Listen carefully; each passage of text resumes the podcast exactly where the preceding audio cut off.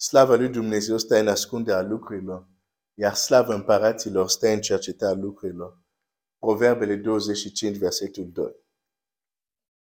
Dumnezeu să te binecuvinteze. Dumnezeu ți-a dat viață. Dar nimeni să nu te mintă. Ce se întâmplă mai departe cu acea viață care este acum în tine depinde de tine. A, pe Dumnezeu lucrează. Da, Dumnezeu lucrează în sensul că când Dumnezeu a, a pus acea viață în tine, Dumnezeu a lucrat să-i pună tot ce îi trebuie. Să devină un izvor. Să devină râu de apă vie. Să devină un pom extraordinar. A pus deja tot. Asta e lucrarea lui Dumnezeu. Dar acum că este în tine, ce devine depinde de tine. Și cu cât mai repede înțelegi această responsabilitate, te vei ajuta pe tine și cei din jurul tău. Cu cât continui să crezi minciună, că nu, cumva într-un mod mistic, indiferent de ce fac, indiferent de ce mănânc, indiferent de cu ce mă hrănesc sufletește, oricum e viața din Dumnezeu, indiferent de asta, oricum se va dezvolta, cât vei crede în minciuna aceasta, cu cât vei fi limitat și vei limita și pe alții, din păcate. Pentru că unii lasă viața din Dumnezeu să ia chip. Până la punctul unde încep să fac ce facea Hristos. Alții care nu fac asta se supără. Și exact acuzațiile care Domnul Iisus l-a primit acei creștini, acei oameni fac acuzații similare. Are un demon, are un drac, sunt puterile întunericului, nu e de la Dumnezeu, rătăcesc oamenii. Exact acuzațiile care Domnul Iisus le-a primit. De la oamenii care nu făceau ce facea el, dar aveau probleme că el facea.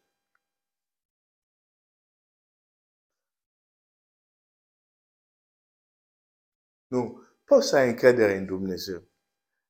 Poți să crezi Dumnezeu că viața care a pus în tine are totul. Dar în același timp trebuie să fii la fel de responsabil. Că de tine depinde cum se dezvoltă această viață. Aș vrea să-ți arăt un text.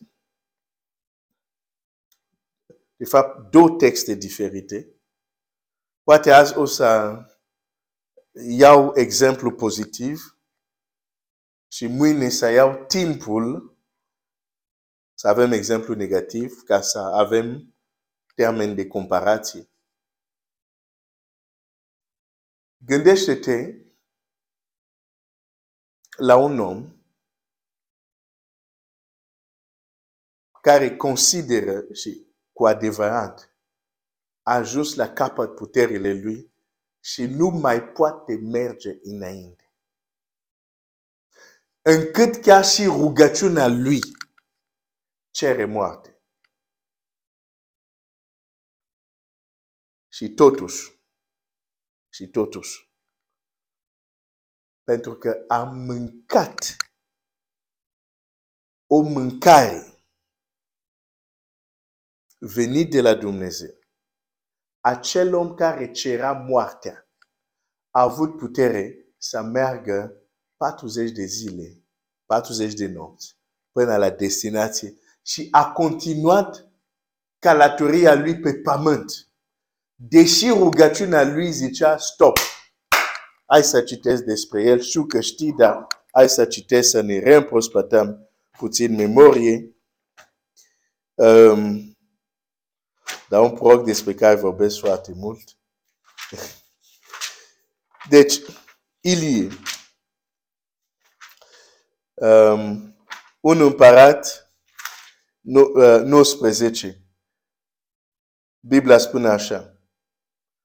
Versetul 3. Ilie, când a văzut lucrul acesta, s-a sculat și a plecat ca să scape viața, a ajuns la Berșeba, care ține de Iuda și și-a lăsat slujitor acolo. El s-a dus în pustie. El s-a dus în pustie. Celălalt exemplu se întâmplă tot în pustie. Dar asta vedem mâine, o să am timp mâine să vorbim despre asta. El s-a dus unde? În pustie.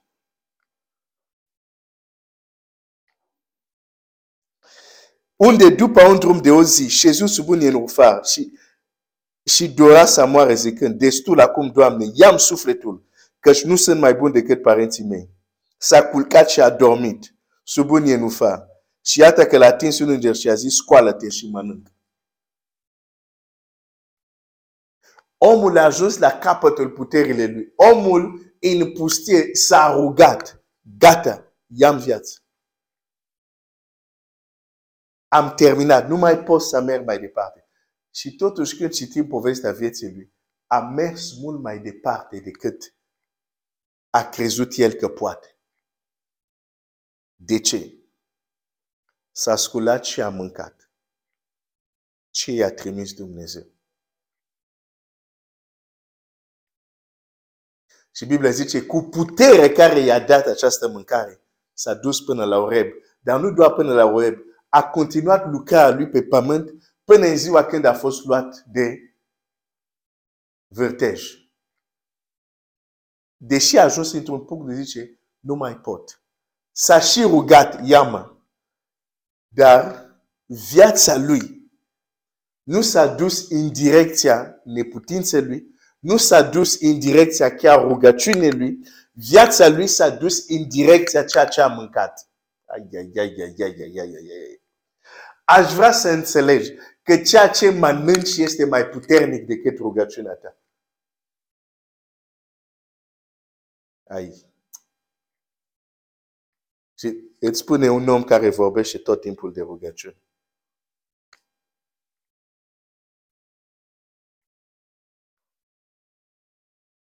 Te rogi, Doamne, vreau să crezi, Doamne, vreau să fiu ca Hristos. Dar nu mănânci o mâncare corespunzător. Viața ta nu o să se ducă în direcție rugăciunii tale. Viața ta o să se ducă în direcția ceea ce mănânci.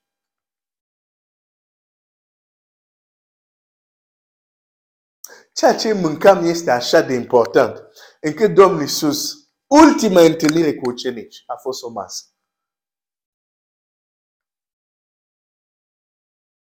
A fost o masă. Luați și mâncați. Luați și mâncați. Acesta este trupul meu. Luați și mâncați. Acesta este sângele meu. Pentru că viața noastră se duce în direcția ceea ce mâncăm.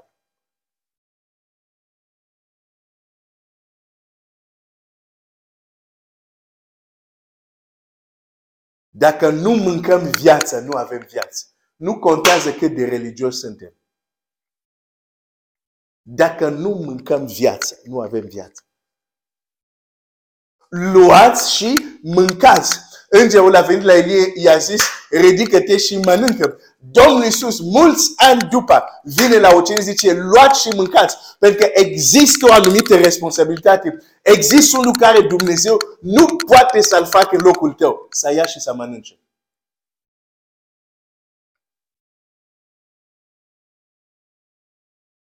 Uneori mă mai aprind, se mai întâmplă. Nu te speria.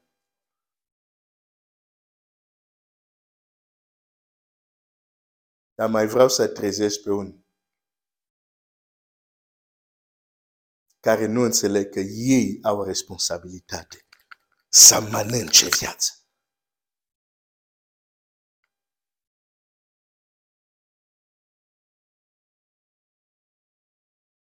Și Domnul Iisus sunt două lucruri, cum să zic, două, nu știu cum să le numesc. A lăsat ucenicii să le facă. Botez și cină. Faceți lucrul acesta spre pomenirea mea. Cu alte cuvinte, nu faceți doar acum. Veți continua să faceți asta. Pentru că aș vrea să vă reamintiți că trebuie să mâncați viață ca să aveți viață. Și totuși tot Biblia îmi arată că unii s-au apropiat de masa Domnului fără să înțeleagă despre ce este vorba. Și în loc să producă viață, a produs neputință, boală, chiar și moarte. De aceea nu te juca cu cunoștință. Nu dă fremituri din timpul tău pentru a înțelege lucrurile lui Dumnezeu și da, dai ore din timpul tău doar că firea să fie, să aibă distracții.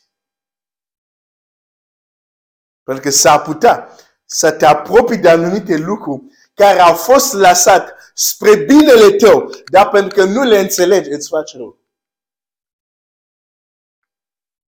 Ai, ai, ai, ai, ai, ai, ai, ai, ai, ai, ai, ai, ai. Hai să văd, mai pot să continui? Nu. Mâine vedem celălalt exemplu. Tot în pustie. Avea o destinație. Să vedem dacă au ajuns. Dumnezeu să te binecuvinteze.